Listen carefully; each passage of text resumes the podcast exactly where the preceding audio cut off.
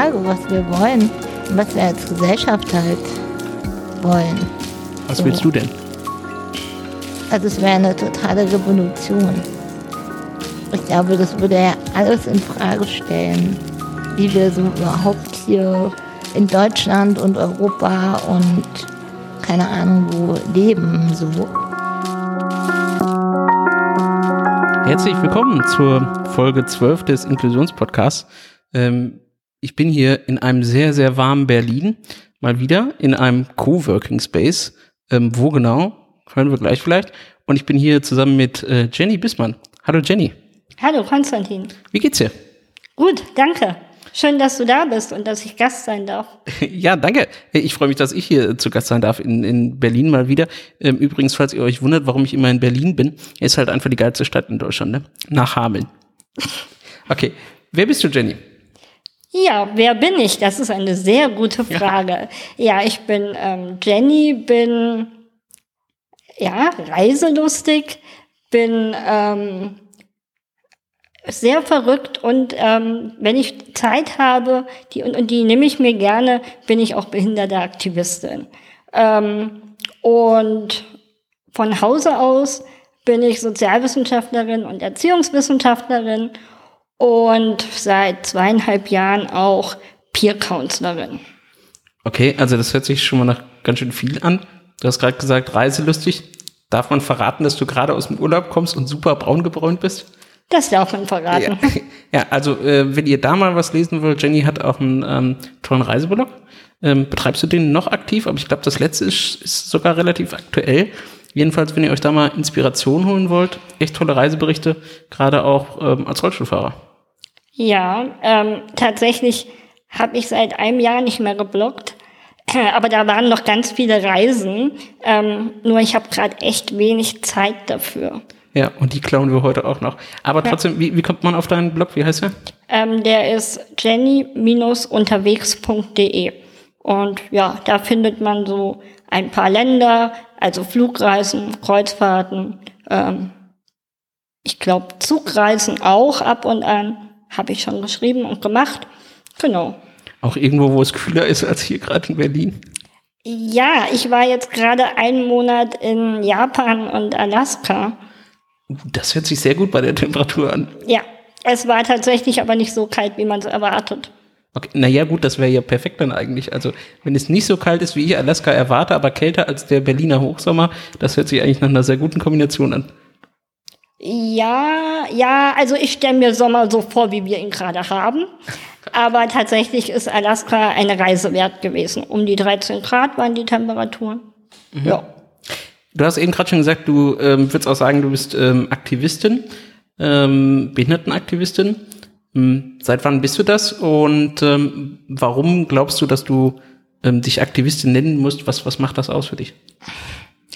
Seit wann bin ich das? Ähm, das Bewusstsein, dass es Menschen mit Behinderung, wie mir ja auch selber, ich bin selber Mensch mit Behinderung, ähm, ja, vielleicht oft, ähm, dass uns oft Steine im Weg liegen, ist mir eigentlich ähm, 2006, nachdem ich mein Abitur gemacht habe, aufgefallen. Ähm, ich habe dann an der Uni Marburg studiert und bin da so ein bisschen mit in den Asta reingeraten, habe dort schon ein bisschen ähm, ja mich für die Belange von Menschen im Allgemeinen ähm, eingesetzt und richtig ausschlaggebend war das tatsächlich jetzt nochmal mit dem Bundesteilhabegesetz, wo man einfach gemerkt hat, da läuft einiges in die verkehrte Bahn. Da sollten wir Menschen mit Behinderungen, die einfach die Möglichkeit haben, ähm, aktiv was mitzugestalten und die vielleicht auch einfach ähm, selbst betroffen sind und vielleicht auch in dem Bereich arbeiten,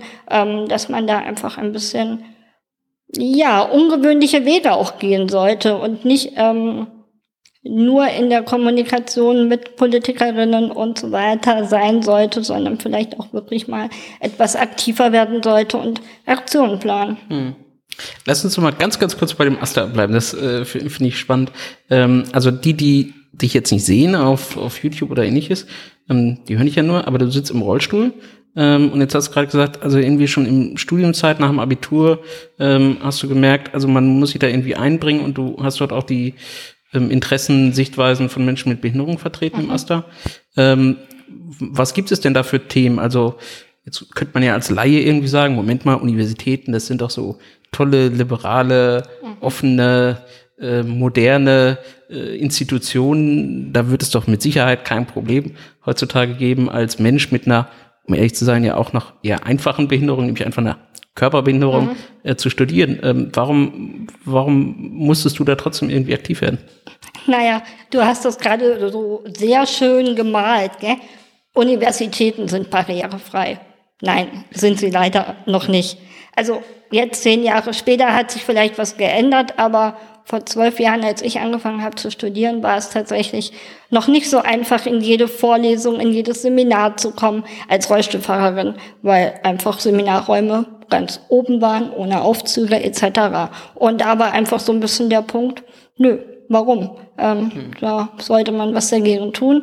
Ähm, aber natürlich geht es auch schon um so Punkte wie Nachteilsausgleich ähm, während des Studiums für Klausuren, für, also im Allgemeinen für Prüfungen.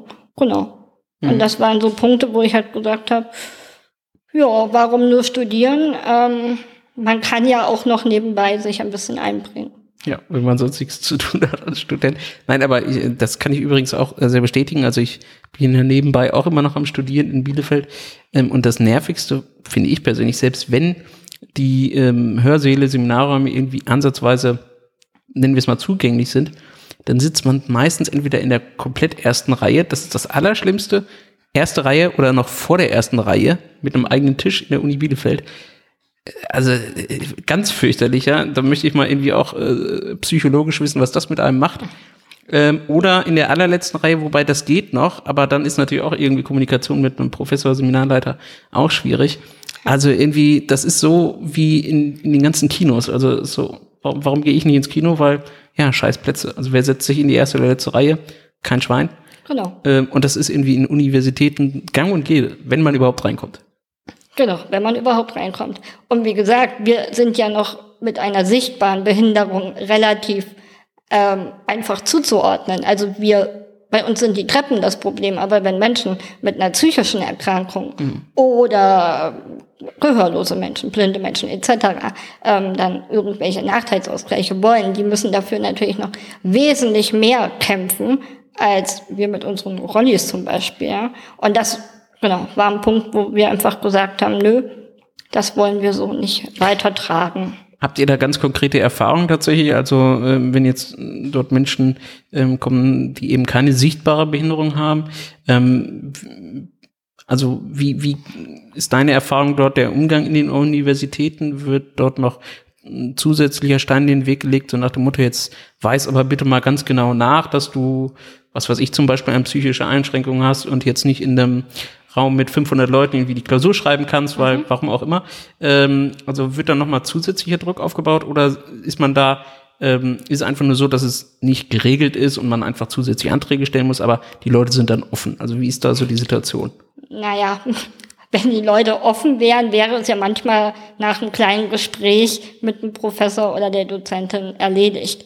Nee, tatsächlich ist es so bei den nicht sichtbaren Behinderungen, dass die Menschen natürlich Atteste vorlegen müssen, sich komplett offenbaren müssen und ähm, naja, da brauchen wir nicht drüber reden, dass das eigentlich ein Unding ist. Ja.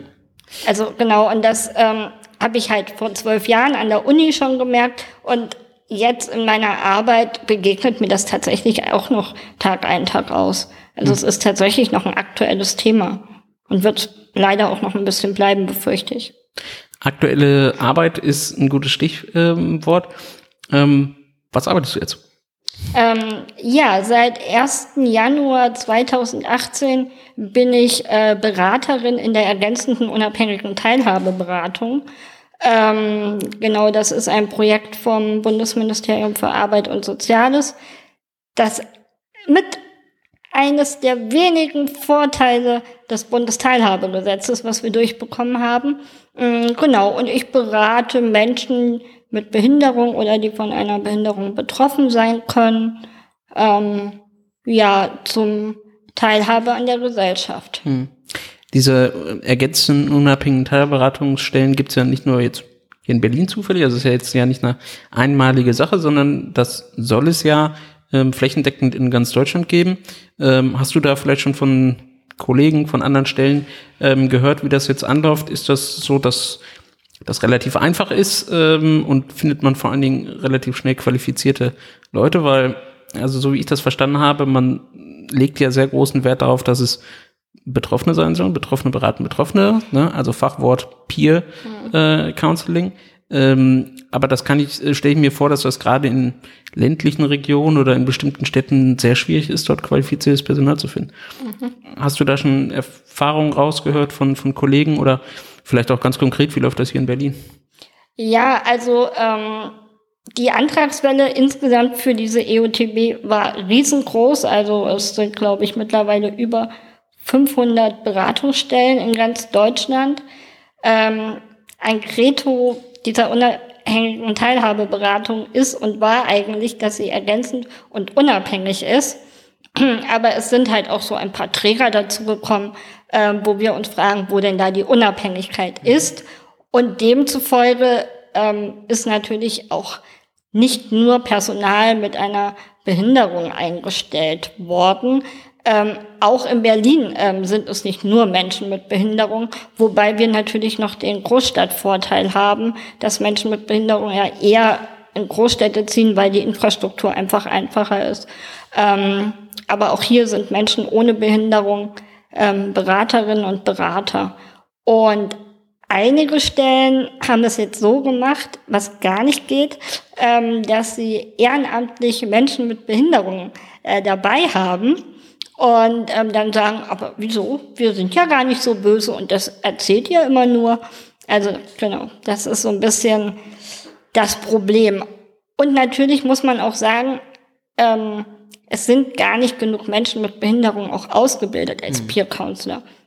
Ähm, ich glaube, es sind so um die 200, 250 Menschen, die in Deutschland nur eine Peer Counseling Weiterbildung. In ganz Deutschland, also jetzt nicht Berlin oder so. Eine Peer Counseling Weiterbildung nach BIFOS, also vom Bildungs- und Forschungsinstitut, ähm, was ISL-Prinzipien vertritt.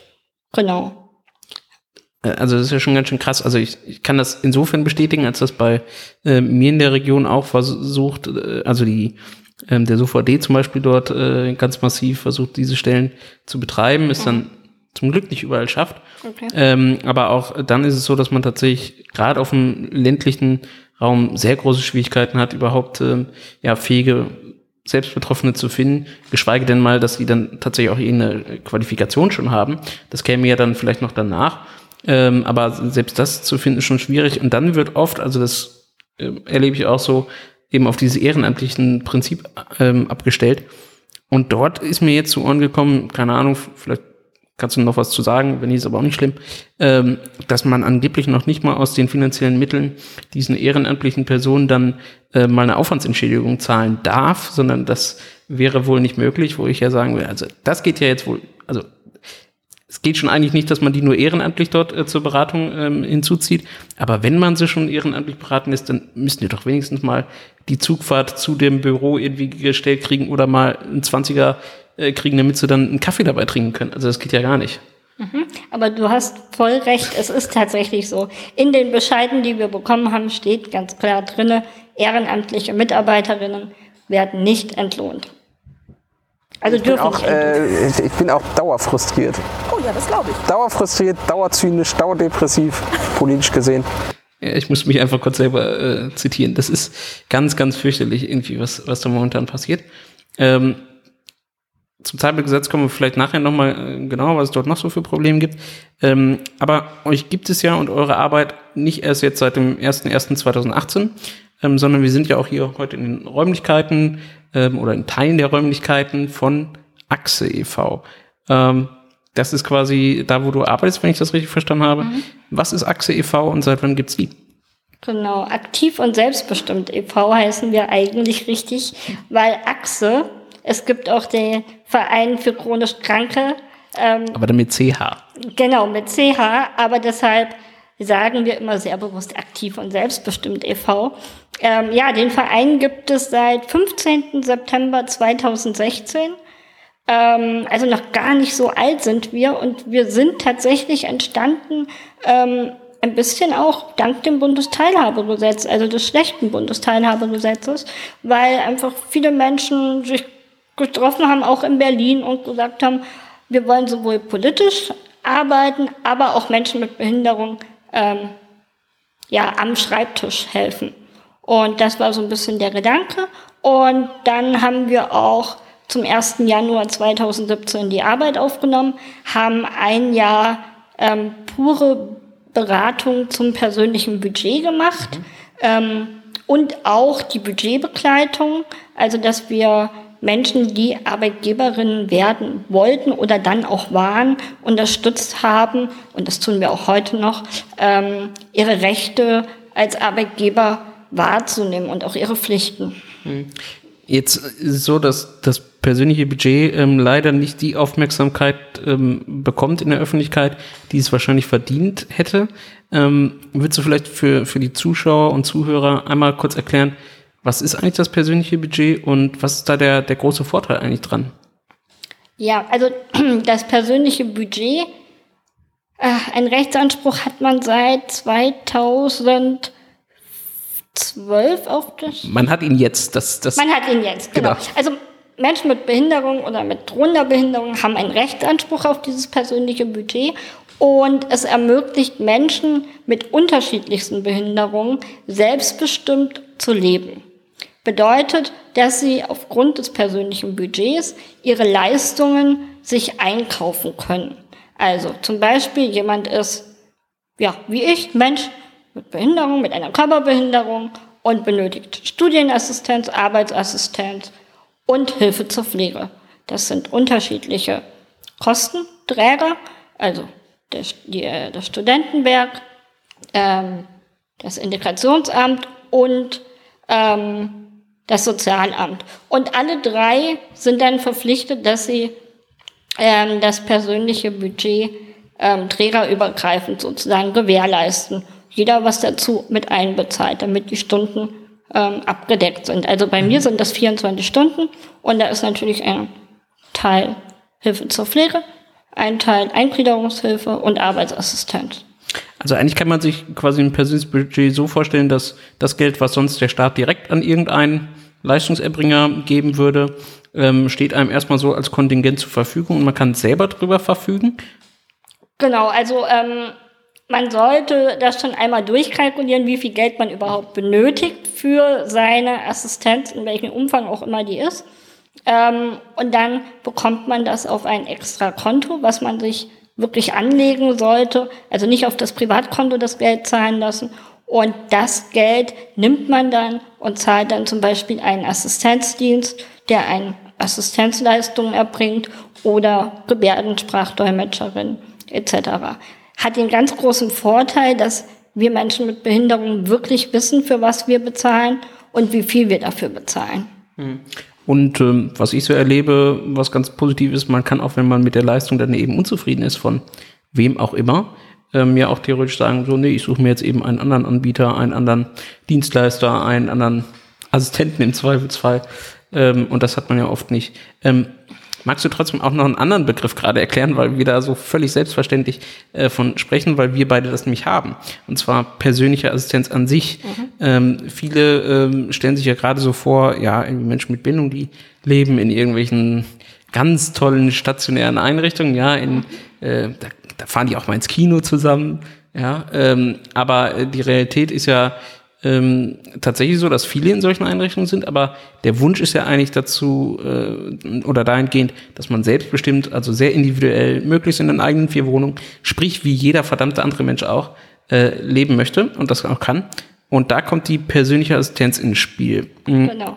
Was ist das genau? Was kann ich mir darunter vorstellen? Naja, eigentlich hast du das gerade sehr schön schon beschrieben. Ähm, persönliche Assistenz ist die Möglichkeit für Menschen mit Behinderung unabhängig, selbstbestimmt dort zu leben, wo sie wollen und auch dem nachzugehen, was sie wollen. Also Freizeitgestaltung, Beruf, Studium, ähm, Reisen.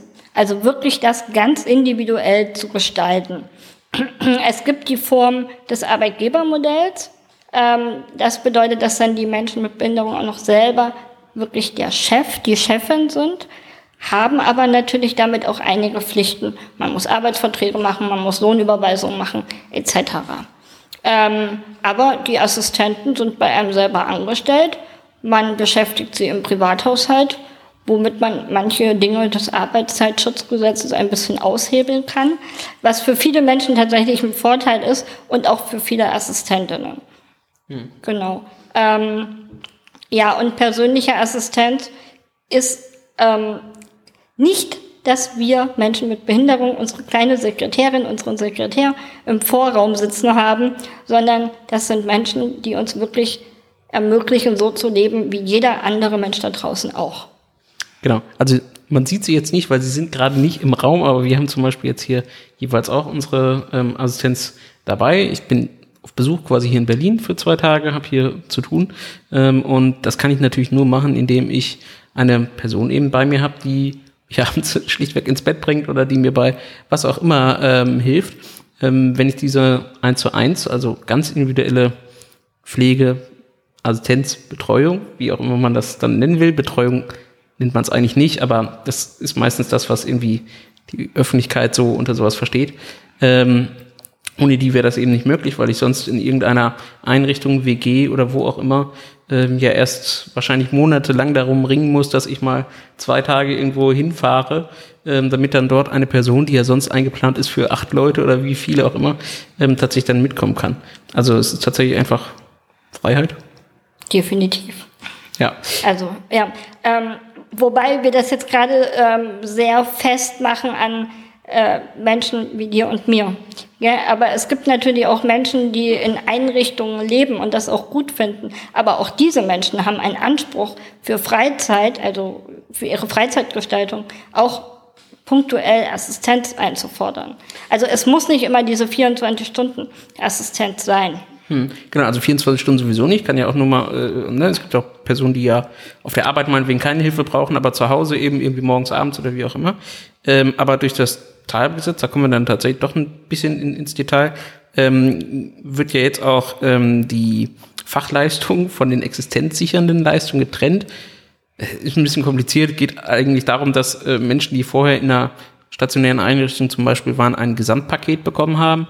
Also sprich, ähm, die Hilfe war kombiniert ähm, aus ja, Wohnung zum Beispiel, andere Leistungen und dann eben der sogenannten Fachleistung, also das, was man aufgrund seiner Behinderung benötigt. Das wurde früher als Gesamtpaket geleistet.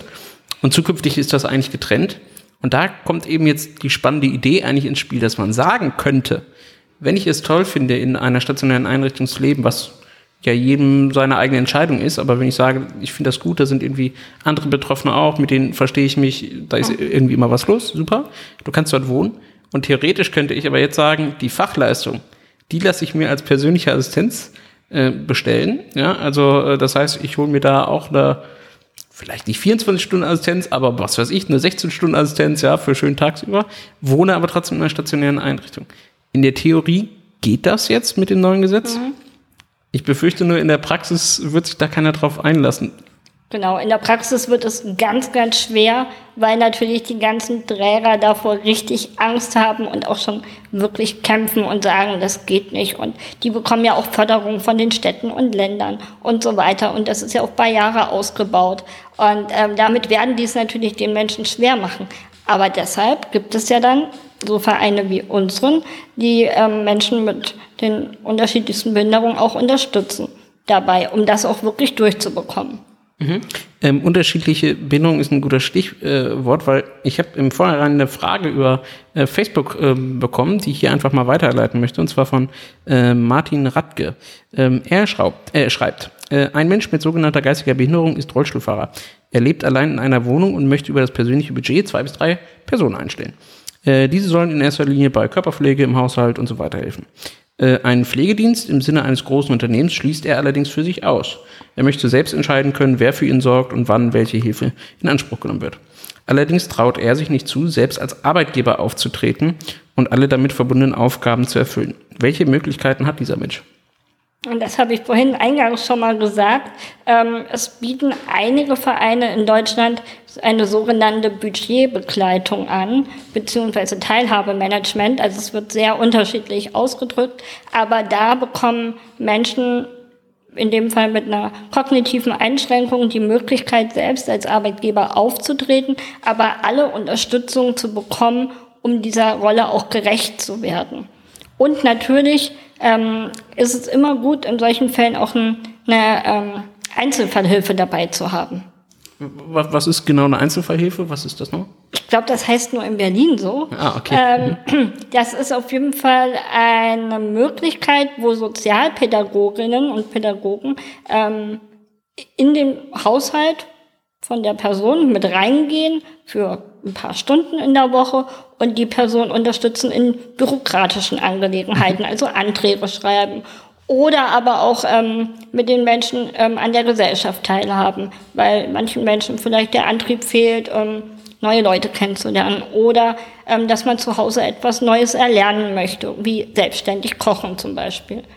Und ähm, genau, ich kann mir vorstellen, in so einer Kombination mit Einzelfallhilfe und Budgetbegleitung ist es auf jeden Fall auch für Menschen mit kognitiven Einschränkungen möglich, ähm, als Arbeitgeber aufzutreten. Hm. Also haben wir auch hier in Berlin schon. Okay, ja genau. Also äh, ich, mein, ich bin selber auch als Arbeit oder das im Arbeitgebermodell, das macht tatsächlich schon ein bisschen Arbeit. Ähm, aber es gibt, wie du es gerade gesagt hast, Vereine, wo man entweder zum Beispiel sämtliches managen lässt oder meinetwegen nur die Lohnbuchhaltung oder oder oder. Also ähm, es gibt ja schon unterschiedliche Angebote und man muss sich quasi nur so ein bisschen raussuchen, wie selbstständig man noch sein möchte, wie viel man selber an Aufgaben übernehmen möchte und das dann mit den jeweiligen Institutionen und Dienstleister in dem Falle dann ja aushandeln? Oder wie, wie würde das ganz konkret vonstatten gehen? Also wenn wir jetzt so eine Person haben, die jetzt so ein Anliegen hat?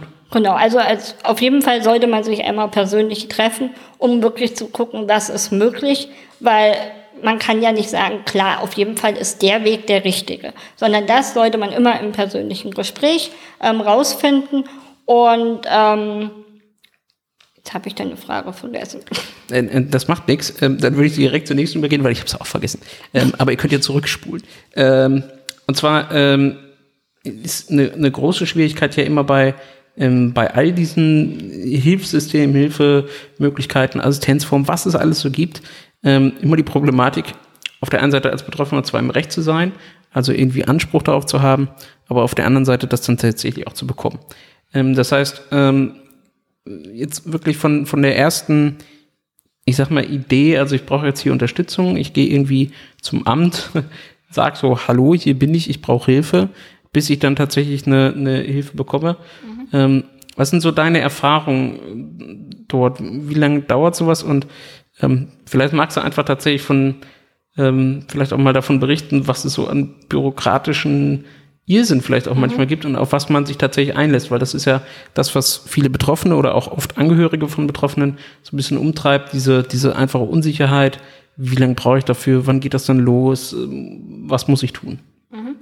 Ja, also um alle Illusionen gleich vorwegzunehmen, also das dauert. So ein persönliches Budget im Rahmen des Arbeitgebermodells oder auch im, bei einem Dienst durchzubekommen, das dauert. Es braucht Zeit. Also drei bis sechs Monate auf jeden Fall. Alles, was das drunter ist. Das ist eigentlich schon Optimalfall, ne? Das ist Optimalfall. Also in Berlin ähm, haben wir tatsächlich das Glück, dass man das in sechs Monaten in der Regel durch hat. Ich weiß aber von Kollegen, ich bin deutschlandweit gut vernetzt, dass es auch mal zwei Jahre dauern kann. Weil einfach nicht geglaubt wird von den Ämtern, dass der Hilfebedarf zum Beispiel so hoch ist, wie er angegeben wurde. Dann kommt der Arzt, dann braucht man das Attest und dann kommt der Gutachter nochmal. Also es zieht sich. Und wir wissen alle, dass Behörden langsam malen. Also von daher ähm, ein persönliches Budget innerhalb von einem Monat durchzubekommen, ist Irrsinn. Hm. Ähm, genau. Und ähm, weil du das vorhin so schön gesagt hast, ähm, man geht zum Amt und sagt, ich möchte das persönliche Budget, davon kann ich tatsächlich nur abraten. Ähm, man sollte immer erstmal gucken, wo kann ich mich von unabhängigen äh, Beratungsstellen beraten lassen, die Ahnung vom persönlichen Budget haben. Also ähm, es gibt in Deutschland ganz viele Zentren für selbstbestimmtes Leben. Da sitzen Menschen, die ähm, selbst Menschen mit Behinderungen sind.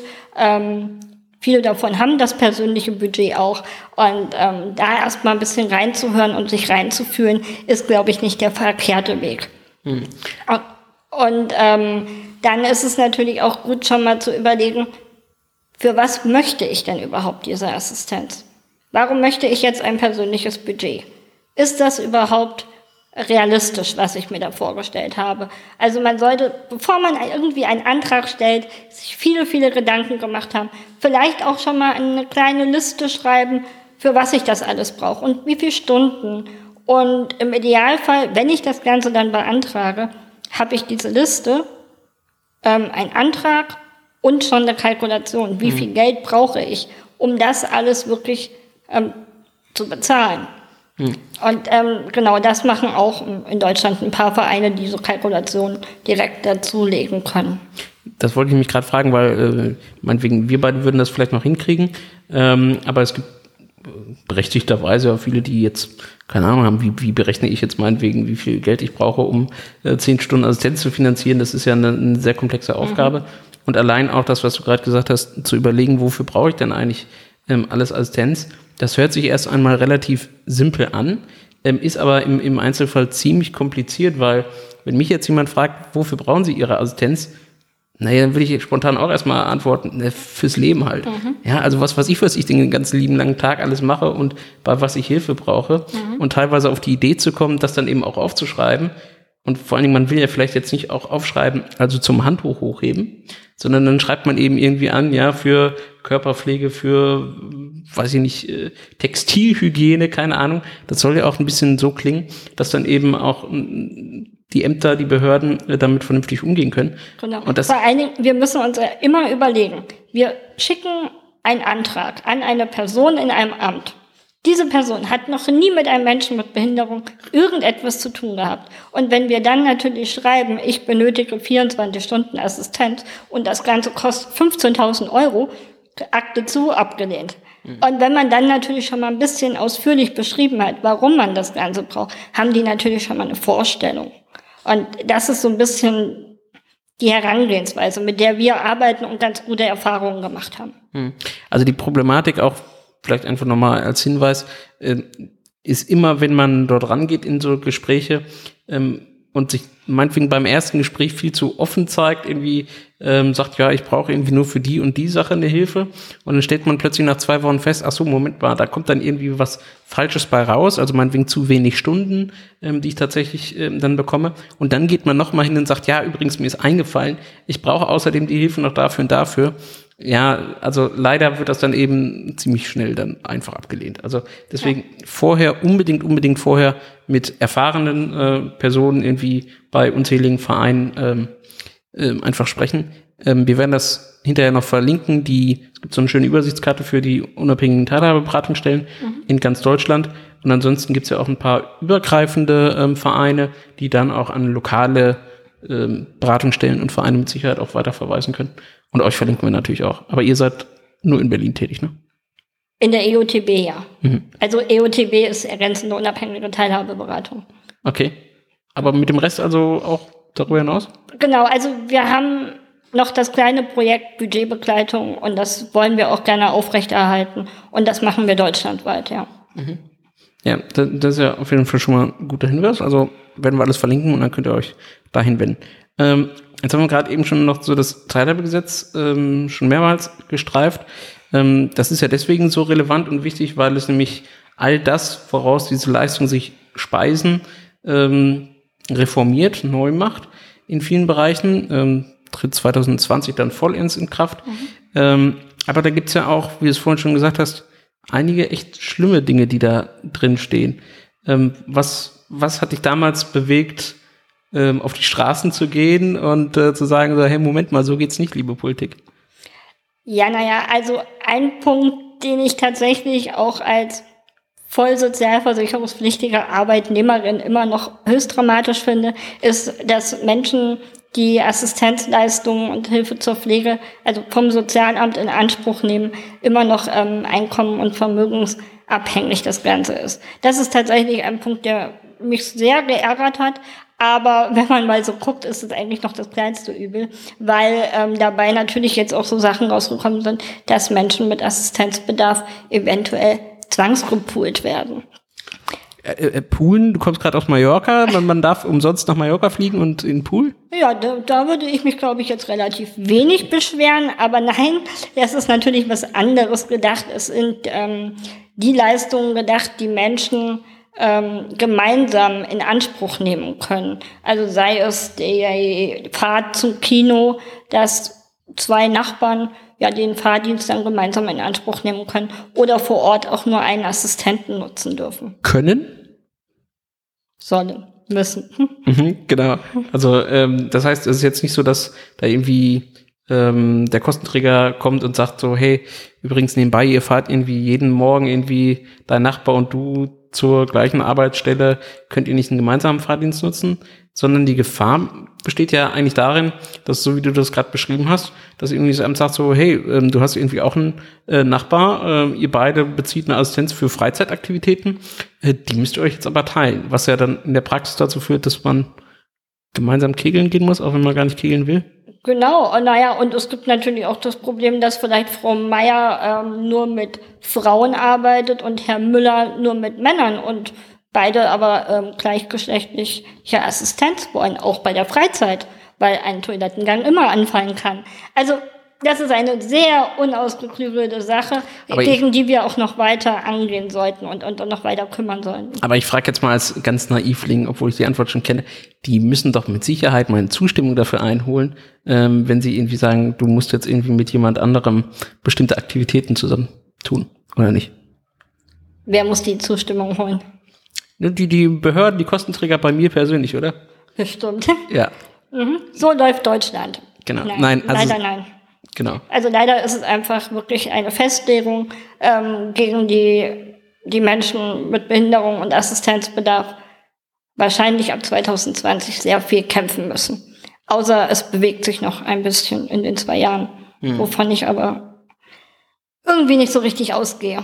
Ja, also tatsächlich so, dass ja dieses Pooling eigentlich sogar mal eine Idee der, der Betroffenen äh, war, aber natürlich immer dahingehend zu sagen, wenn wir jetzt, weiß ich nicht, wir beide zum Beispiel jetzt Bock haben, in den Urlaub gemeinsam zu fahren, ähm, dann teilen wir uns in der Zeit eben die Assistenz, weil wir dann meinetwegen eine 24-Stunden-Assistenz zur Verfügung haben, die wir sonst nicht hätten, weil wir meinetwegen getrennt sonst immer nur einen halben Tag Assistenz hätten wir so und dann hätte man das zusammenlegen können und wäre eben insofern eine, eine Möglichkeit gewesen, äh, gemeinsame Aktivitäten zu unternehmen. Aber immer natürlich mit der Idee, ähm, dass wir zumindest mal gefragt werden und zustimmen müssen, ja. ähm, wenn schon nicht eigentlich das, das ausgehende Petitum von uns ausgeht. Ne?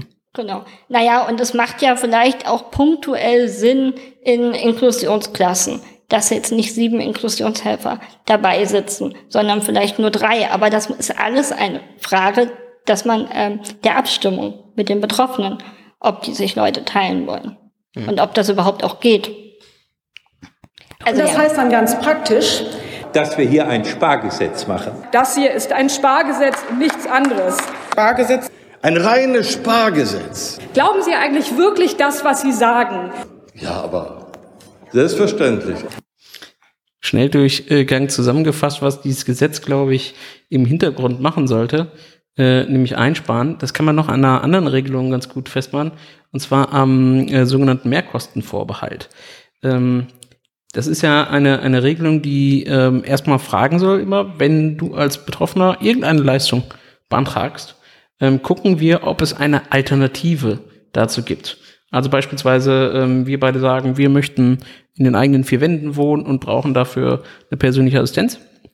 Und dann kann äh, die Behörde zum Beispiel äh, gucken, gibt es eine Alternative. Alternative wäre zum Beispiel in, einer, in einem Heim wohnen oder in einer WG.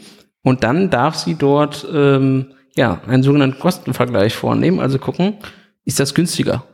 Und im Gesetz steht dann sowas Schönes drin, wie wenn das trotzdem zumutbar ist, mhm. diese andere Leistung, die wir eigentlich nicht wollten, aber es trotzdem günstiger ist, dann kann sie uns quasi trotzdem gewährt werden und die eigentliche, die wir wollen, nicht. Genau. Und da haben wir ja auch wieder das Problem mit der Zumutbarkeit. Das bedeutet wieder, dass die Menschen mit Behinderung ein Gegenargument bringen müssen. Also immer wieder in der Verpflichtung sind, zu argumentieren, warum das nicht geht warum das jetzt nicht zumutbar ist. Also warum ist es nicht zumutbar, als Student in einem in einer Pflegeeinrichtung zu leben, brauchen wir uns nicht viel überlegen. Aber wenn Menschen zum Beispiel nicht studieren und äh, kognitiv oder mehrfach behindert sind, haben die gar nicht die Möglichkeiten dafür zu argumentieren. Und da sehe ich eine große, große Gefahr, dass das ab 2020 wirklich mhm. ähm, ja, ähm, den Beratungsstellen viel Arbeit machen wird ähm, und hoffentlich auch den Anwälten. Hm. Du hast gerade schon das schöne Wort Rechtfertigung gesagt. Würdest du schon sagen, dass man sich als Mensch mit Bindung 2018 immer noch quasi dafür rechtfertigen muss, ähm, einfach, einfach so zu leben wie, wie jeder andere auch? Ja, ich glaube schon, dass wir, also ich glaube nicht, ich weiß es, ich merke es Tag ein, Tag aus, dass ähm, wir schon uns viel rechtfertigen müssen, ähm, warum wir das jetzt so und so und wieso jetzt auf einmal diese Assistenz wieder 1000 Euro mehr kostet. Ähm, ich befürchte, das ändert sich auch nicht so schnell. Hm. Ähm, aber dafür ähm, bist du ja trotzdem auch auf die Straße äh, gegangen, ähm, genauso wie, wie viele andere auch. Hast du denn trotzdem eine Hoffnung, dass ähm, zumindest nach diesen, nach diesen ganzen Protesten und auch nach dem Teilhabegesetz sich ähm, noch etwas ändert? Also ich frage das deswegen, weil wenn ich persönlich irgendwie so in die politische Landschaft reingucke, dann ist jetzt Hoffnung nicht das Erste, was in, in meinen Sinn kommt. Ähm, aber ähm, was mir dann doch wiederum Hoffnung macht, ist, dass zum Beispiel so ein Verein wie, wie der eure gerade aus so einem Protest dann ja offensichtlich entstanden ist. Also ähm, würdest, du, würdest du sagen, dass, dass man schon noch mit, äh, mit auf die Straße gehen, auch äh, heute noch und vielleicht in den nächsten Jahren noch was bewegen kann? Oder ähm, sind wir da ausgeliefert quasi. Nein, also das wäre ja, oh Gott, dann könnte ich jetzt auswandern und mich auf eine einsame Insel irgendwo setzen. Nein, nein, nein. Also ich bin davon. Wobei, da müsstest du mir sagen, wohin du auswandern würdest, wenn du sagst, da wäre es dann besser. Naja, erstmal bräuchte ich noch das entsprechende Geld. Okay. Ja, aber so. Aber nein, ich glaube auf jeden Fall, dass man mit Protesten also sowohl auf der Straße als auch in der Kommunikation mit Politikerinnen und Politikern ähm, noch was erreichen kann. Ob in dieser Legislaturperiode wage ich auch zu bezweifeln, aber wir sollten es nicht unversucht lassen. Und vor allen Dingen sollten wir uns mal wieder ein bisschen zurückerinnern. Vor zwei Jahren, drei Jahren waren so viele Menschen mit unterschiedlichsten Behinderungen auf der Straße. Ähm, wenn wir uns alle wieder ein bisschen vernetzen und ähm, ein bisschen zusammenarbeiten, ich denke, da kann man auch noch mal wieder was ähm, ja, ins Leben rufen und auch wieder ein bisschen Kraft schöpfen und äh, neue Proteste. Natürlich müssen diese Proteste gut überlegt sein und wirklich gegen äh, gerichtet gegen eine Sache sein, aber ich glaube nicht, dass alles verloren ist. Mhm. Also ich habe ähm, vor zwei, drei Tagen mit jemandem gesprochen und ähm, der entgegnete mir dann, naja, gerade weil Menschen mit Bindung ja mittlerweile so laut und ähm, radikal quasi protestieren würden, wird sich da ja keiner mehr ranwagen, politisch gesehen, weil man gewinnt quasi keinen Blumentopf mehr äh, damit. Ähm, was würdest du dem entgegnen? Das wäre schön, wenn es so wäre. Natürlich haben die Politiker mittlerweile schon Respekt vor uns. Also das wird uns auch immer wieder ähm, entgegengebracht, dass gesagt wird, na ja, aber wenn wir das jetzt so und so machen, dann müssen wir ja wieder Angst haben, dass das BMAS besetzt wird. Also mhm. von daher, ja. Okay. Ähm, und vielleicht noch ähm, auch aus deiner Erfahrung jetzt ähm, in dem Verein. Ähm, ist es denn so, dass man als kleiner Verein, ich nehme an, ihr seid jetzt nicht riesengroß, nee. ähm, vor allen Dingen aus Selbstbetroffenen bestehend, dort auch gegen die größeren Institutionen, die ja immer meinen, sie könnten für Menschen mit Behinderung sprechen, also Diakonie, Wohlfahrtspflege, was nicht, Lebenshilfe, wen es da so alles gibt, die ja eigentlich Dienstleister sind, ähm, ähm, Leistungserbringer sind, die eigentlich gar nicht meiner Meinung nach die Legitimität haben, Betroffene zu vertreten. Ähm, kommt man dagegen an? Also habt ihr das, seid ihr schon mal in die Situation gekommen, dass ihr irgendwie ähm, bei Verfahren jetzt teilgenommen habt als Stellungnehmer oder wie fühlt sich das so an in, in dieser Lage zwischen Politik, großen Institutionsbetreibern und ihr als Verein? Also wir als Aktiv und Selbstbestimmt e.V. waren da noch nicht dabei, aber wir sind ja auch im äh, ISL, also in der Interessenvertretung selbstbestimmt Leben, Mitglied, das ist unser Dachverband und die sitzen dann natürlich, das sind natürlich auch nur Menschen, die selbst eine Behinderung haben und aktiv werden. Ähm, deshalb kann ich da jetzt relativ wenig zu sagen. Ähm, aber so aus meiner Erfahrung und ich bin ja auch noch, habe ich vorhin ganz vergessen, Vorstand beim Netzwerk für Inklusion, Teilhabe, Selbstbestimmung und Assistenz. Ähm, da sind wir ja schon in den Situationen ab und an, wo wir da sitzen. Ja, das ist nicht leicht, gell? weil man wird natürlich nicht immer ernst genommen, aber ähm, ich würde so aus meiner Erfahrung sagen, dass wir nicht weniger ernst genommen werden als andere, als die Großen. Wenn wir was sagen. Unsere Stimme ist wenig, also ist wesentlich geringer. Am Ende bestimmen natürlich auch die Großen, aber sie hören es mittlerweile mhm. und nehmen das auch ernst. Und ähm, da ist dann auch der Umgang der großen Institutionen mit euch dann eher kollegial oder wird das schon wahrgenommen, dass es ähm, dass es einfach unterschiedliche, ich sag mal, Bänke gibt. Also die einen sind eben ne, mal Leistungsanbieter, die anderen sind Kostenträger und dann eben, ich sag mal, die betroffenen Vertreter. Wird das schon wahrgenommen, dass es da unterschiedliche Anliegen gibt? Oder? Ja, ist schon ein mhm. Wir und ihr, ne? Mhm, okay. Aber ich persönlich würde ja sagen, es ist ja gar nicht verkehrt, also sondern. Genau, finde ich auch. Also von daher, ähm, es ist ja gut, wenn man auch noch ein bisschen Differenzen miteinander hat und ähm, vielleicht dann auch aufeinander zugehen kann. Hm.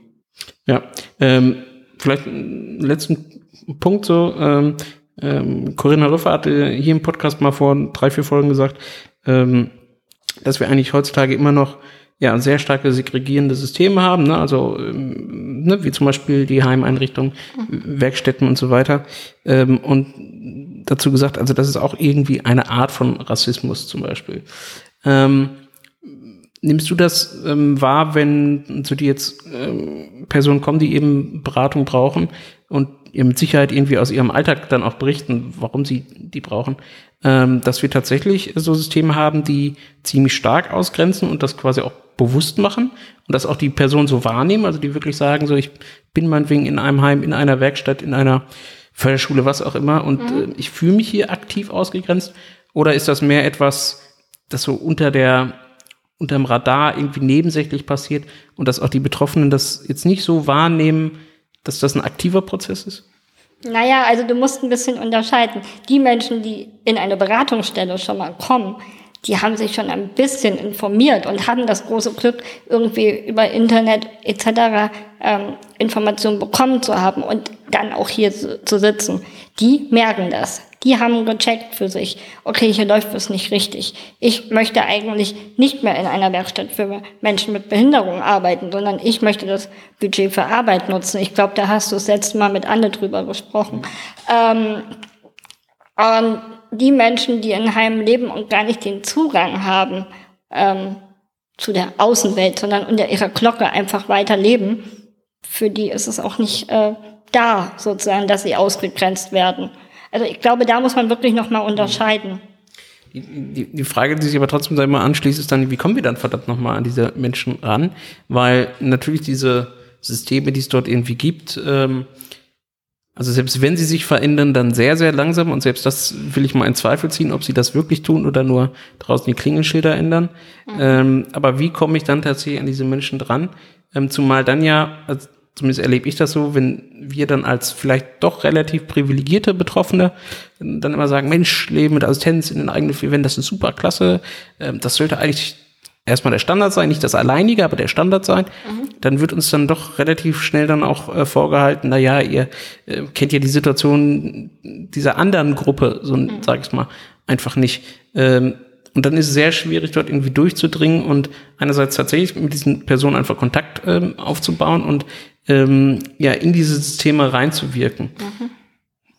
Ja. Hast du eine Patentidee? Nein, leider nicht. Ich habe da tatsächlich ähm, letztes Jahr, vor zwei Jahren, äh, mit Raul schon mal ähm, drüber überlegt, ähm, welche Möglichkeiten wir wirklich haben könnten.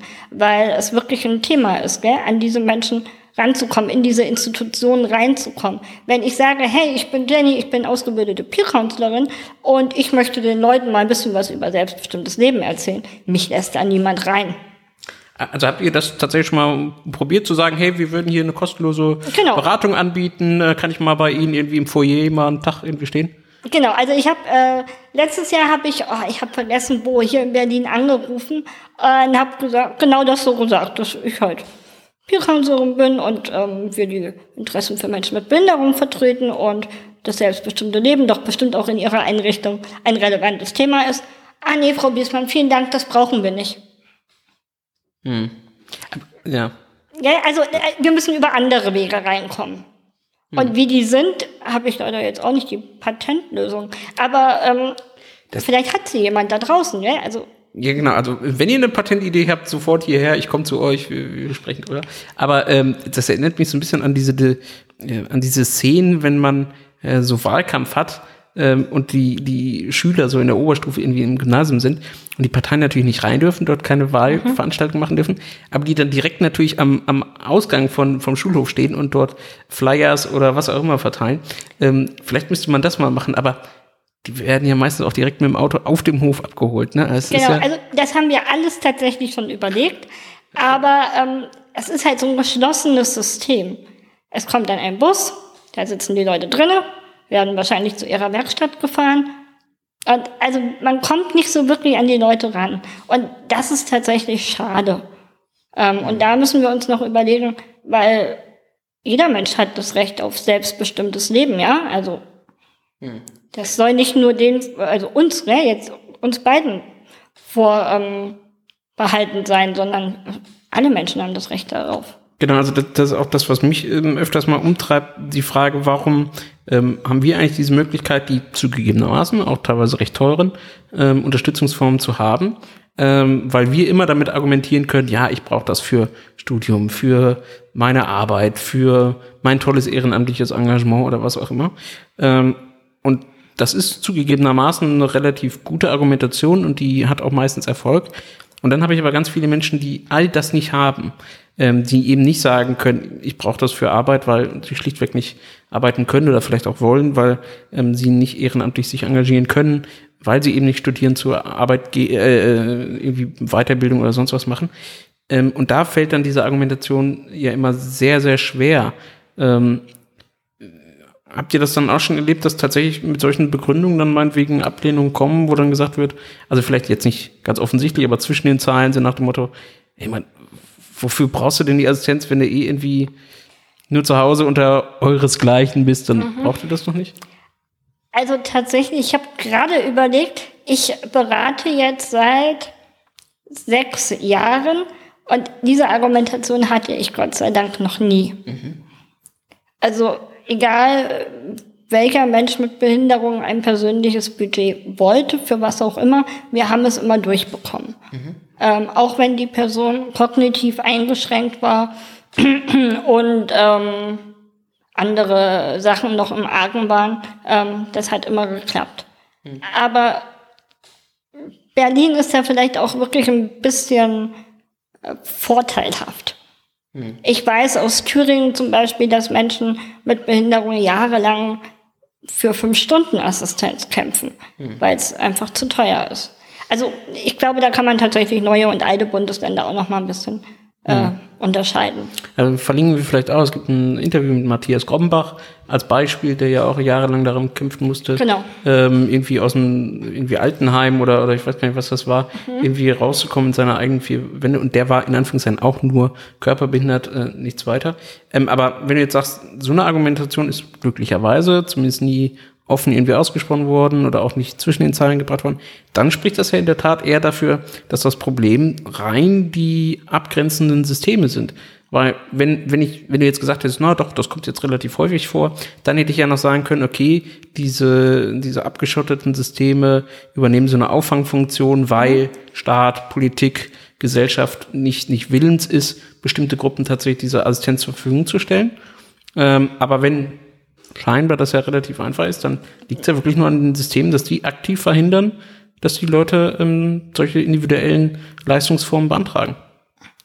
Ja, zum Teil. Aber ich möchte noch mal sagen, dass ich natürlich nicht alle Beratungen in Berlin mache, ja. Also das ist ein ganz kleiner Ausschnitt, den ich jetzt hier, also aus meiner Beratungserfahrung preisgebe.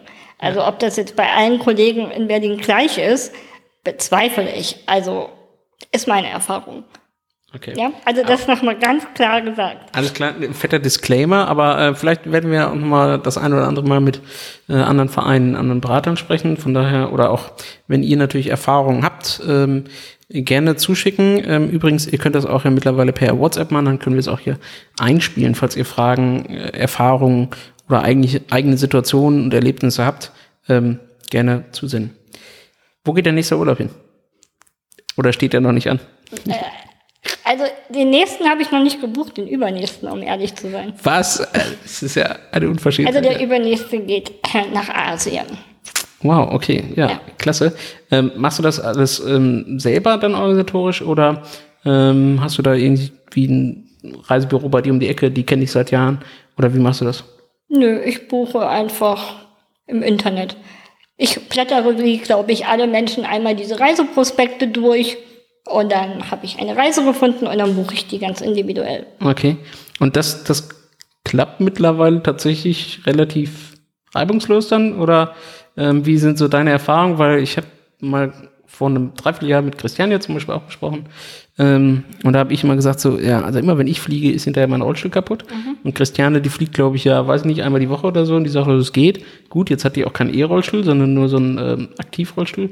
Ähm, wie sind so deine Erfahrungen? Klappt das mit den Taxis in Havanna? Äh, klappt das mit den Flügen nach Afrika? Äh, wie ist so die Praxis? Ja, also toi, toi, toi. Ähm, ich fliege auch, also drei, vier Mal im Jahr mit E-Rollstuhl. Ähm, er ist noch nie kaputt gegangen.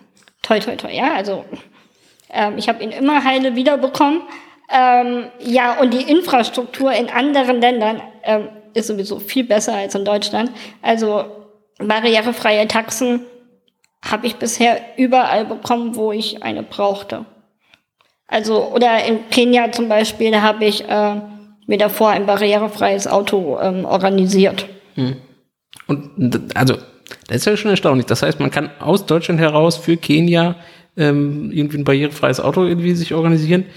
Aber ich schaffe es nicht innerhalb von drei Tagen in Berlin mir ein Taxi vorzubestellen mit äh, Genau. Rampe. Also das ist tatsächlich immer so ein wunderbarer Moment, wenn ich eine Reise buche, dass ich so denke, okay, ich muss nur meinen Flug buchen, ich muss mir eine Unterkunft buchen, aber ich muss mir keine Sorgen machen, wie ich in dem Ort oder in dem Land von A nach B komme. Ja, also das ist krass, weil das ist genau das Gegenteilige, ja, was man hier dann irgendwie in Deutschland erlebt. Und mhm. der, der Grund ist vielleicht das dafür. So, und der eigentliche Elefant im Raum, über den diskutieren wir schon seit Jahren, ist die Frage der Verpflichtung zur Barrierefreiheit der Privaten. Genau, die Verpflichtung der Privaten, immer noch so ein großes Thema. Vielleicht ist das mal ähm, der nächste Ansatzpunkt für nochmal Proteste, ähm, ja. weil das ist, glaube ich, etwas, was ähm, ja auch uns alle betrifft. Ähm, also unabhängig der, der Behinderungsform. Ähm, wir haben jetzt gerade ganz akut den äh, Marrakesch-Vertrag zum Beispiel im Bundestag. Auch da kann man sich beim DBSV mal informieren, ähm, wie bescheiden der zum Beispiel umgesetzt ist in Deutschland. Ähm, kleiner Spoiler-Alert, wir sind irgendwie das schlechteste Land in Europa bei der Umsetzung. Ähm, und all sowas zielt ja eben auf die Zugänglichkeit von Infrastruktur, von Medien, von ähm, Verkehrsmitteln, Mobilität und so weiter ab. Und da sind wir irgendwie in Deutschland ziemlich ähm, weit hinten. Ähm, aber wir bemühen uns. Genau, ich wollte gerade noch mal sagen, also ich, ich, sage das so, ähm, der Rollstuhl geht nicht kaputt, alles ist immer besser. Ähm, für mich, ja, das ist wirklich ganz, ganz individuell. Also ich kann jetzt nicht für alle Menschen mit Behinderung und nicht für alle E-Rollstuhlfahrerinnen und Fahrer sprechen, sondern für mich. Also ich, ich äh, habe das ja hier schon äh, schon kundgetan. Also ich bin irgendwie in den letzten sechs Jahren viermal geflogen oder so und zweimal war, glaube ich, danach der Rollstuhl kaputt. Also von daher, es geht auch anders. Wobei zugegebenermaßen einmal war es das Problem, dass mein Assistent die Sicherung falsch rum reingepackt hat. Ähm, das sollte man natürlich auch nicht machen. Ähm, es kommt auch auf den Rollstuhl an. Na, also. Jetzt wird hier schon wieder, das ist übrigens, äh, soll ich verraten, dass du hier mit so einem iPhone unter den E-Rollis rumfährst? Naja, gut. Äh, lassen wir das, das ist ein anderes Thema. Ähm, Jenny, ähm, es hat mir ganz viel Spaß gemacht. Hast du noch irgendwas, was du unbedingt loswerden willst? Oder habt ihr irgendwelche Aktionen, ähm, irgendetwas, auf das du uns noch unbedingt hinweisen möchtest? Nee, ich glaube aktuell gerade nicht. Wir sind tatsächlich ähm, noch mit der ganzen, der ganzen unabhängigen Teilhabeberatungsgeschichte ähm, sehr eingespannt und ähm, Doch, ha, ich habe was. Braucht ihr Peerberater dann? Nee, äh, Mitarbeiter wir. Wir haben jetzt auch ein Büro, weil wir sitzen ja jetzt gerade noch in einem barrierefreien Coworking Space tüchtig und wir ähm, ziehen hoffentlich im Oktober dann in unser eigenes barrierefreies Büro. Okay, aber äh, tatsächlich interessant hier, wie heißt das hier? Tüchting? Tüchtig. Äh, tüchtig. Ach, Tüchtig. tüchtig, ja, das macht Sinn. Ähm, das erste, ist das das erste inklusive Coworking Space und was macht das so inklusiv hier? Mm, Also zum einen sind alle Schreibtische höhenverstellbar. Es gibt so ein paar Gimmicks, äh, jetzt hier in dem Raum nicht, ähm, wie Stühle, die man dann übereinander stapeln kann, also für jede Körpergröße. Ähm, es gibt einen barrierefreien Konferenztisch, ähm, der ist auf unterschiedlichen Ebenen gebaut, aber so, dass sich alle noch angucken können, also nicht, dass irgendjemand ausgegrenzt ist. Und ähm, die Türen wurden in unterschiedlichen Farben markiert, so dass man ein bisschen bessere Leitsysteme hat. Genau. Und für uns war das natürlich super, weil wir haben im Dezember, Ende Dezember, die Zusage für die EOTB bekommen und sollten am 1. Januar arbeiten und brauchten ein Büro. Ja, also die Erfahrung habe ich äh, auch schon äh, mitbekommen, dass dieser ganze Prozess der Bescheide ähm, so ein bisschen holter die Polter ging und man dann ganz plötzlich Bescheid kriegt und zwei Monate später soll man starten, was eigentlich nicht möglich ist, aber ihr scheint es ja hinbekommen zu haben. Also, Genau. Dank diesen wunderbaren Ortes. genau, aber das heißt, ähm, ihr habt bald ein äh, neues Büro, ähm, wird man dann auf der Webseite wahrscheinlich erfahren. Genau. Also wir bleiben auch im wunderbaren Wedding. Ähm, ja. Genau. Und dann wird es auch eine Eröffnungsfeier geben. Aber ich glaube, das ist jetzt alles ein bisschen früh. Genau, also wer tatsächlich hier irgendwie aus, aus Berlin ähm, kommt, Nordberlin, sagt man eigentlich Nordberlin? Weiß ich nicht. Also beim letzten Mal habe ich mich schon so reingelegt, weil ich irgendwie Prenzlau gesagt habe und es heißt Prenzlauer Berg und ja, äh, Americano habe ich getrunken, Kaffee war auch lecker. Ich bin jetzt noch gespannt, was es hier in Wedding dann irgendwie gibt. Ich habe auch noch nichts gegessen. Dafür hatte ich diesmal einen Kaffee. Also falls jemand fragt, diesmal hatte ich einen Kaffee vor. Gut, ähm, äh, ich sag noch zum Ende. Also ich zum Beispiel sitze hier, weil ich Spaß daran habe, Wir haben hier zwei Assistenten sitzen. Äh, hallo ihr da drüben. Die hören uns Ja, die hören uns gar nicht zu. Ja, so, so so aufmerksam sind unsere ja, ja. Assistenten, genau. Ja, genau. Aber ihr wart aufmerksam. Vielen Dank ähm, fürs ähm, Zuschauen, Zuhören. Ähm, geht auf YouTube, auf die Facebook-Seite, liked ähm, den Podcast. Und wenn ihr Fragen, Ideen für Gäste habt, äh, schreibt auch diese. Äh, Jenny, ganz, ganz herzlichen Dank äh, für deine Zeit und dass du uns das persönliche Budget und persönliche Assistenz näher gebracht hast. Und ähm, ja, wenn ihr da tatsächlich Fragen habt, Interessen dran habt, einerseits an ähm, die aktiv und selbstbestimmt äh, Leben e.V. hier in Berlin wenden oder eben auch an überregionale wie Nizza e.V. und ähnliche, auch die werden wir verlinken. Und von daher äh, wünsche ich euch noch einen etwas kühleren Tag als den unseren, weil hier in dem Raum ist es verdammt stickig und heiß. Und ähm, wir hören uns dann das nächste Mal mit dem Interview mit Peter Brownwell, wo es dann auch um die Frage geht, ähm, wie wird eigentlich Behinderung in der Öffentlichkeit dargestellt, auch von Menschen mit Behinderung selber. Mit Sicherheit interessant. Wenn ihr da noch Fragen habt, auch rein in die Kommentare. Bis dahin. Tschüss.